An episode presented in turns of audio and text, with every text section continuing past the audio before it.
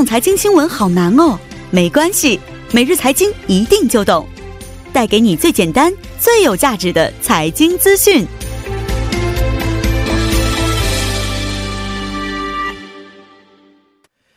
每日财经一听就懂，为您解读经济概念，分享生活经济资讯。那么马上有请我们的财经评论员董爱颖老师。老师好。你好主持人。你好。那今天为我们听众朋友带来的财经讯息是什么样的呢？那么我们看到一条新闻哈，就是说世界最大的自由贸易协定 FTA 哈，也叫区域全面经济伙伴协定，RCEP 哈，在本月4号晚间哈达成了这个协议。那么文在寅总统呢，在4号晚间的时候呢，在曼谷举行的这个 RCEP 首脑会议上呢，宣布了与其他15国哈签署的这样一个区域全面这个经济伙伴协定。那秦老师给我们简单介绍一下吧。这个老师刚才说到的啊 ，RCEP 对很多区域全面伙伴经济伙伴协议是不是？是的，是的。到底指的是什么呢？那么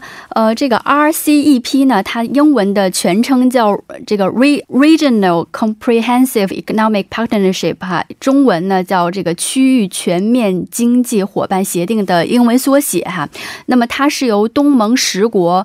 以及这个韩国、中国、澳大利亚、日本、印度、新西兰这16个国家哈参与的这样一个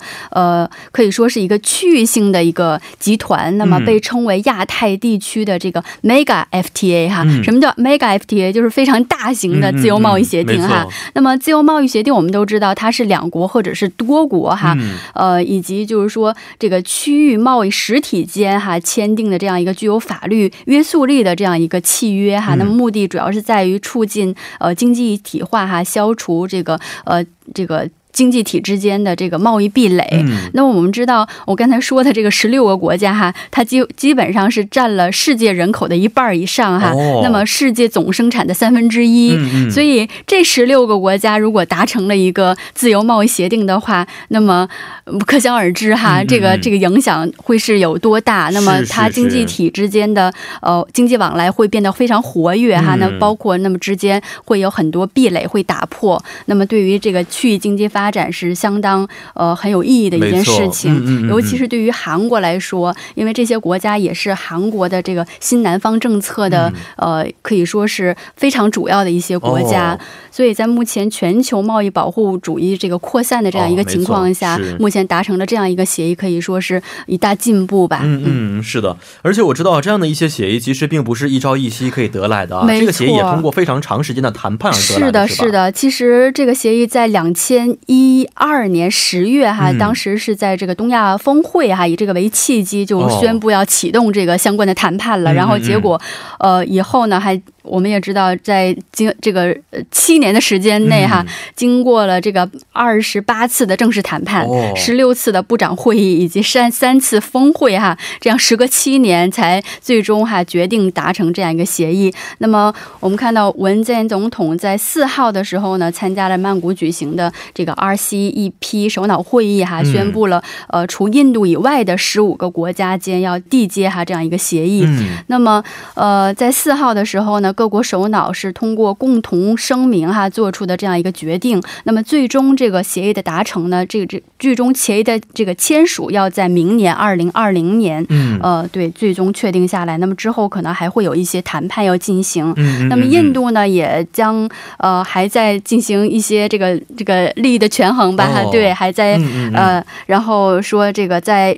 个确定呢，在日后再公布自己的立场。所以目前是一共是16个国家，然后目前是印度还没有正式决定要参与，所以现在目前一共是15个国家。是的，但是我们还是非常的关心呢，这个协议当中有哪些内容可以惠及到本国的一些利益啊？老师能不能简单的介绍一下呢？目前据韩国这个政府和贸易的相关机构透露呢，它目前这个RCEP 它主要的优点就是说它适用的这些国家之间的一个原产地标准和一个统一的一个通关程序。其实在签订双边的 FTA 的时候呢，都会产生一个叫这个 spaghetti bowl 这样一个效果哈。这个 spaghetti 这个 bowl 是什么意思呢？就像这个意大利面的这个，像所有的这个盘子里边都缠结在一起，所以就使这个双边的这个 FTA 实际上没有发挥那么大的作用，因为各个国家都有不同的原产地的规定哈，包括这个通关程序，所以就使这种双边的 FTA 这个效果很难达到，就是预想的一个就大打折扣。那么目前这个 RCEP 呢，它适用的就是参与国要适用一个统一的原产地标准，然后要适用统一的一个通关的程序，所以就提高了这样这个 FTA 最终达成的一个效果。 是这样的啊，但是这个签署啊，我觉得其实对很多国家来说是一条好消息啊。但是我们也知道，老师刚才也介绍过，在全世界这个贸易保护情况越来越紧张的情势之下，这样的协议会对韩国带来什么样的一些影响？其实对韩国来说，可以说是影响是非常大的，而且这影响还是主要是正面的，因为我们看到，就是目前制约韩国最大的一个羁绊吧，可以说就是贸易的萎缩，就是出口没有地方，没有地方去出口了。 那目前可以说是签订这样一个 FTA 之后呢，给韩国创造了一个非常好的一个外部的一个环境和市场。那么我们就是通过这个全球最大规模的这个 FTA 的达成呢，我们可以期待韩国呢，就包括电子电器啊，这个汽车哈，这制造业，那么这些行业对这个在国家之间的这个贸易壁垒都会大大的降低。那么和这些 尤其15个国家还出口的同时呢，互相就是说为韩国提供了一个这个 出口的一个出口吧。是这样的。那我觉得这样对韩国来说应该是非常好的一个消息，因为韩国是一个以这个出口为主的国家，是不是？是的，是的。在现在这种国际形势之下呢，正愁着自己的产品没有地方去卖， 而且老师刚才也说过，这些国家的人口啊，它的经济规模可能占到整个世界的3分之一，是不是？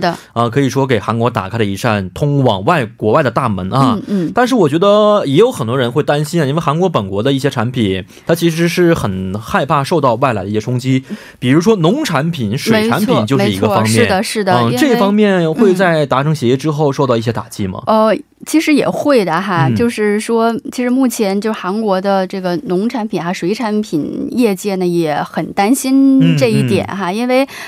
参与 RCEP 的这些国家说，包括中国、澳大利亚、新西兰，它都是一些农业强国哈，它会出口一些这个农产品啊、水产品和这个韩国的这个出口形成一种竞争哈。但实际上呢，就是整个权衡来看呢，其实还是利大于弊的。是这样的，没错。那老师刚才也简单介绍过，说这个16个国家谈判最后可能